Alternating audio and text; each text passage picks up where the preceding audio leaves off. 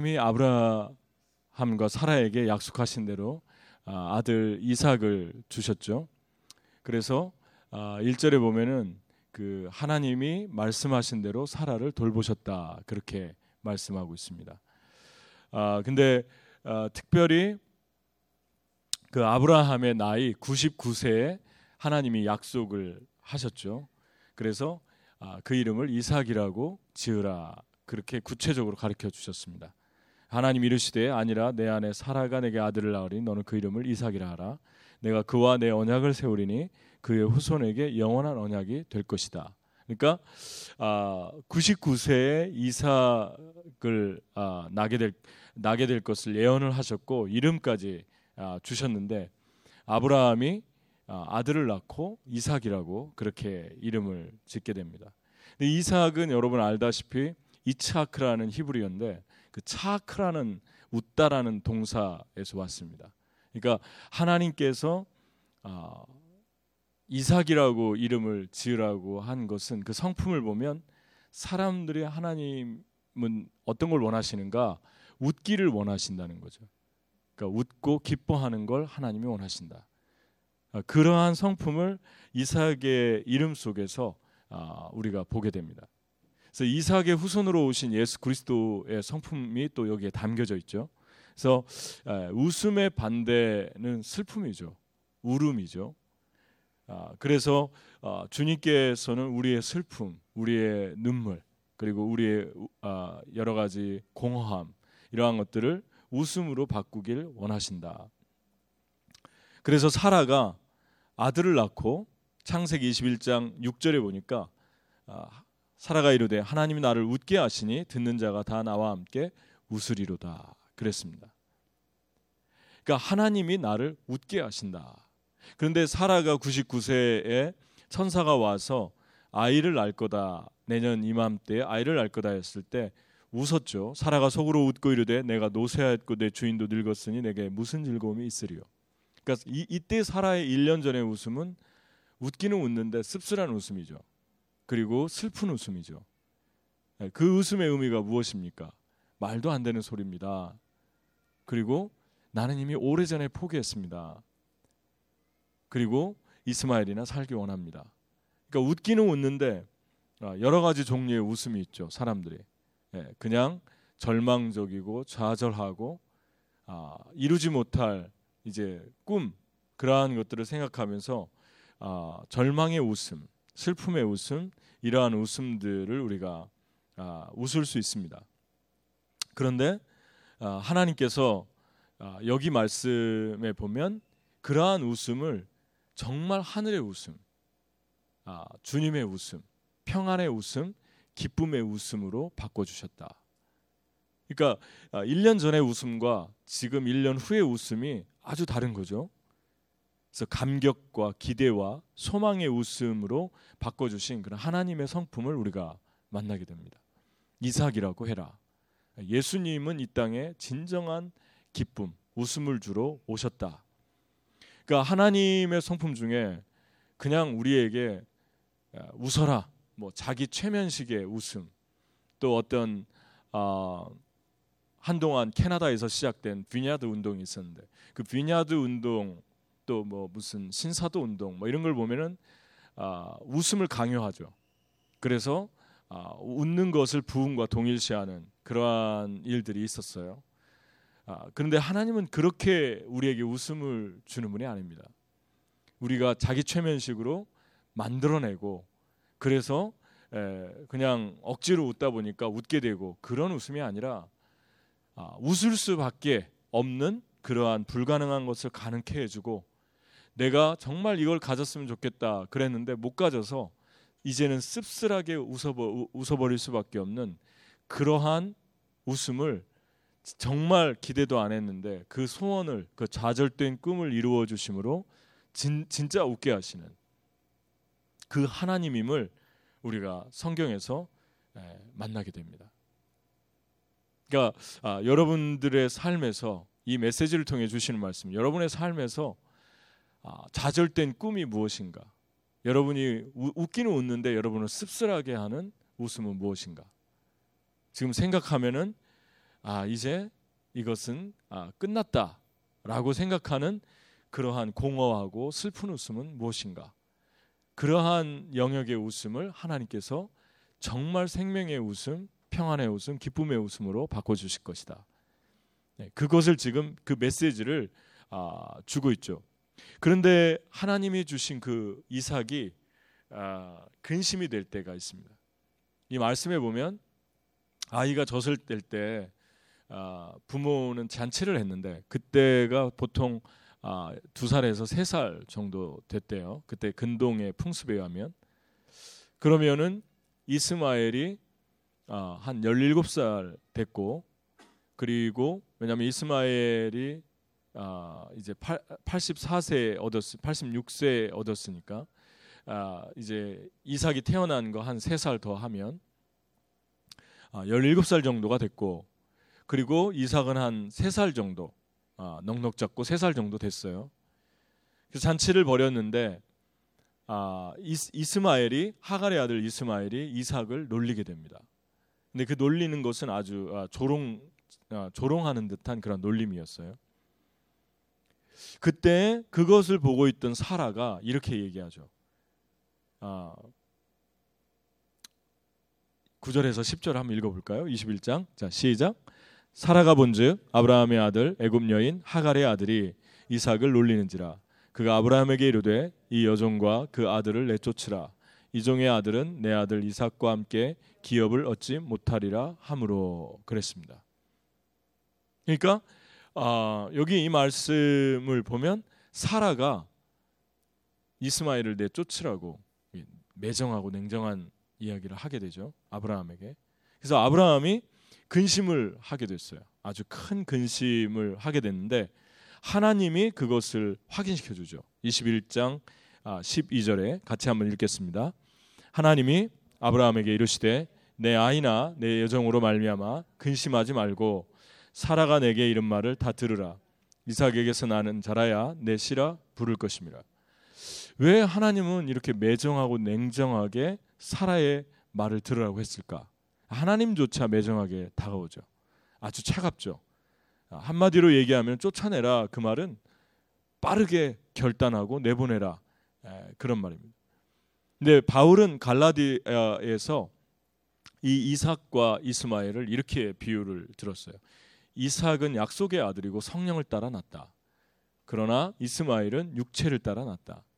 그래서 육체로 난 자가 성령으로 난 사람을 핍박한 것처럼 아, 그렇게 표현을 했어요. 너희는 이스, 아, 이스마엘의 자녀가 아니다.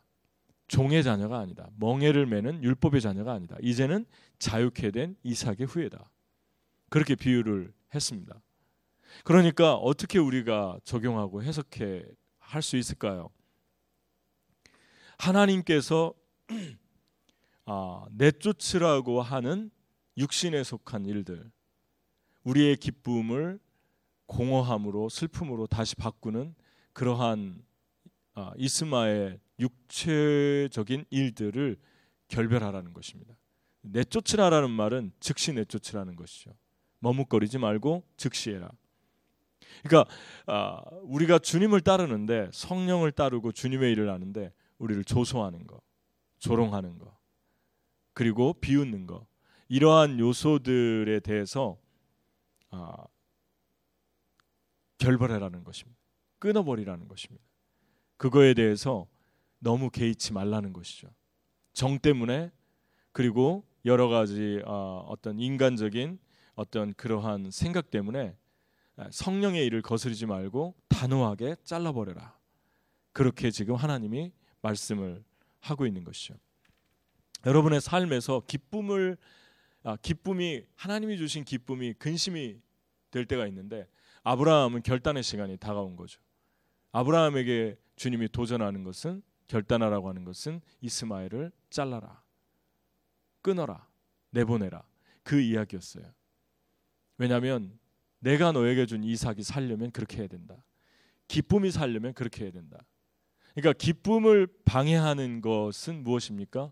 육체의 생각, 그리고 육체의 정욕, 그리고 영이 아닌 혼적인 생각, 내가 만들어내는 것. 그렇게 아, 하나님의 일을 하는데 여러 가지로 우리를 조롱하고 조소하는 많은 부분들 때문에 아, 흔들리지 말고 그걸 따라가지 말고 잘라버려라. 그것 때문에 흔들리지 말아라. 단호하게 잘라라. 그렇게 우리에게 말씀을 하고 있는 것이죠. 그런데 그렇게 했을 때 어, 너무하는 거 아닌가? 하갈과 이스마엘은 어쩌란 얘긴가? 예, 그러한 아, 생각을 할 수 있어요. 하나님 내가 아, 하나님의 뜻은 내가 지금 만나고 있는 사람, 내가 관계하고 있는 사람을 단호하게 영향받지 않도록 끊으라는 것인데 그러면 너무하지 않습니까?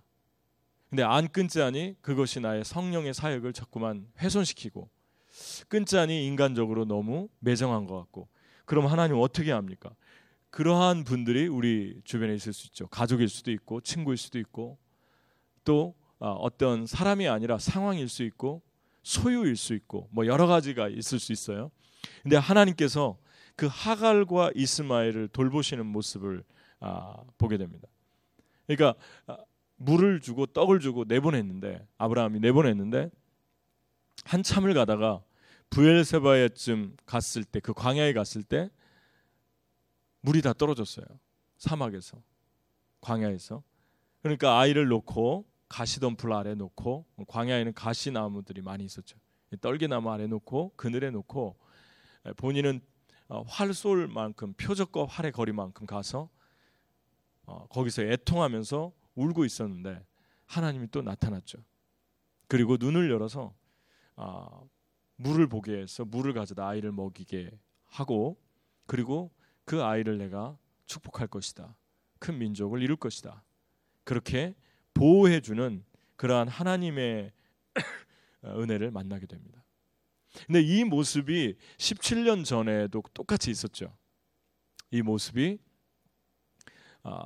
하갈이 아이를 갖자마자 교만해져서 아, 좀 아이를 갖고 사람들에게 주목을 받으니까 아, 누구를 무시하죠? 사라를 무시하다가 사라의 핍박을 받고 도망갔어요. 그때 17년 전의 이야기입니다. 아브라 아, 이스마엘이 뱃속에 있을 때. 그런데 그때도 하나님께서 나타나셔서 아들을 낳을 것이다. 이스마엘이라고 하라. 하나님 들으셨다. 그리고 내가 그 이스마엘을 통해서 큰 일을 이루겠다. 큰 민족을 이루어 주겠다. 너는 사라에게 들어가서 복종해라. 이번은 17년 후에는 비슷하게 돌봐주시는데 다른 말씀하시죠. 너는 이제 독립해라. 다시 돌아가라는 말을 하지 않으세요. 왜냐하면 하나님이 그렇게 하셨기 때문에 하갈과 이스마엘을 그 집에서 나오게 하셨던 거예요. 독립하게 하셨던 거예요. 그러니까 여러분 기쁨은 내가 정말로 관계를 맺고 있는 그러니까 하나님께서는 우리가 관계를 맺는 가장 큰 목적은 기뻐하는 거예요. 하나님이 우리에게 관계를 맺게 하신 거는 교회 사람들이든 뭐 세상의 사람들이든 뉴욕의 사람들이든 뉴저지 사람들이든 열방의 사람들이든 어떤 사람이든 그 관계를 맺고 기뻐하게 하기 위해서 우리에게 이삭을 주기 위해서 관계를 맺게 합니다. 우리 관계는 꼭 기쁨이 있어야 돼요. 그런데 그 기쁨이 언제 아, 언제 우리에게서 떠나갑니까? 기, 기쁨이 언제 우리에게서 깨지고 슬픔으로 공허로 바뀝니까? 그 기쁨은 independence 할 때 생기는 거예요. independence라는 단어가 뭐죠? 독립이라는 단어죠. 그리고 아, 따로 떨어지다 뭐 이런 뜻을 가지고 있어요. 근데 dependence라는 단어는 무슨 뜻입니까? 의지한다, 신뢰한다 그런 뜻이에요. 그러니까 우리가 관계를 가질 때 independence, dependence가 아니라 independence를 해야만 기쁨이 지속될 수 있어요. 자꾸 나를 defense하게 만들고 내가 누군가를 자꾸 defense하고 그래서 그 사람이 나를 defense하게 만들고 내가 그 사람을 defense하면 거기에는 반드시 기쁨이 깨집니다. 앞에 in을 붙여야 돼. in이 무엇입니까? 하나님 안으로 안으로라는 뜻이죠. 하나님 안으로 들어가게 해주는 독립. 그게 independence입니다. 그러니까 진정한 독립은 하나님으로부터 떠나는 것이 아니라 하나님 안으로 들어가게 해주는 거예요. 나, 나를 떠나서. 그러니까 우리가 꼭 하나 명심해야 될 건 관계를 맺을 때 너무 좋으면 defense가 되기 시작하죠. 서로가. 그 depends가 아, 되면은 너무 좋아요. 너무 행복하고. 근데 시간이 지날수록 기쁨은 점점점 줄어들고 문제는 계속해서 일어나기 시작합니다. 그때 빨리 우리가 해야 될 것은 내가 사랑하는 저 사람으로 하여금 in depends 하도록 도와줘야 됩니다. out depends도 있죠. out depends. 겉으로만 하는 거. 바깥에서만 depends 하는 거. 아, 하나님을 아, 신뢰하긴 신뢰하는데 그냥 out에서 in이 아니라 바깥쪽에서 그냥 계속 depends 하는 거. depends는 하는데 진정한 기쁨이 없죠. 그러니까 out depends도 위험하고 depends도 위험하고. 그러니까 17년 동안 관계를 맺었는데 그 17년 동안 관계를 맺으면서 하나님 안으로 들어가게 하지 못했어요. 아브라함이. 이스마엘과 하가를. 그러니까 결국은 하나님께서 자르시는 것을 보게 됩니다. 그 관계를 잘라내는 것을 보게 됩니다. 우리한, 우리한테 직접 적용을 해보면 우리의 삶의 영역에서 인디펜던스한 것 그런 부분들이 있는데 또 인디펜던 인디펜던스한 하지 못한 부분들도 우리가 있을 수 있어요. 어떤 부분은 신뢰하는데 어떤 부분은 신뢰하지 못하는 거죠. 그렇게 하려면 어떻게 해야 됩니까? 결별해야 된다는 거죠. 내가 자꾸만 의지하는 거. 내가 아, 하나님보다 더 의지하는 거, 디펜스 하는 거. 그게 사람일 수 있고 돈일 수도 있고 그게 어떤 나 자신의 어떤 가지고 있는 능력일 수도 있고 뭐 다양할 수 있잖아요. 그것과 결별해야 돼요. 그때 independence가 되고 그때 기쁨이 다시 회복됩니다. 그러니까 우리의 삶에서 아, 누구와도 관계를 가질 때 반드시 independence한 시간을 갖는 것이 좋습니다. 항상 같이 있잖아요. 24시간 항상 같이 있어도 independence 할 수 있어요. 마음으로 정신으로 하나님을 향하고 서로만의 시간을 갖고 그런데 항상 떨어져 있는데도 계속 depends하고 있을 수 있어요. 계속 하루 종일 생각하는 거예요. 반대로 계속 같이 있으면서 depends 할 수 있어요. 그때는 공간적인 분리를 좀 갖는 게 좋습니다. 자기만의 시간을 조금씩 갖고 자기만의 공간으로 들어가고 당분간 조금 떨어지고 그럴 때 다시 또 만나고 싶고 그럴 때 다시 또 아, 관계가 더 아, 아름답게 build up 되는 것을 우리가 보게 됩니다.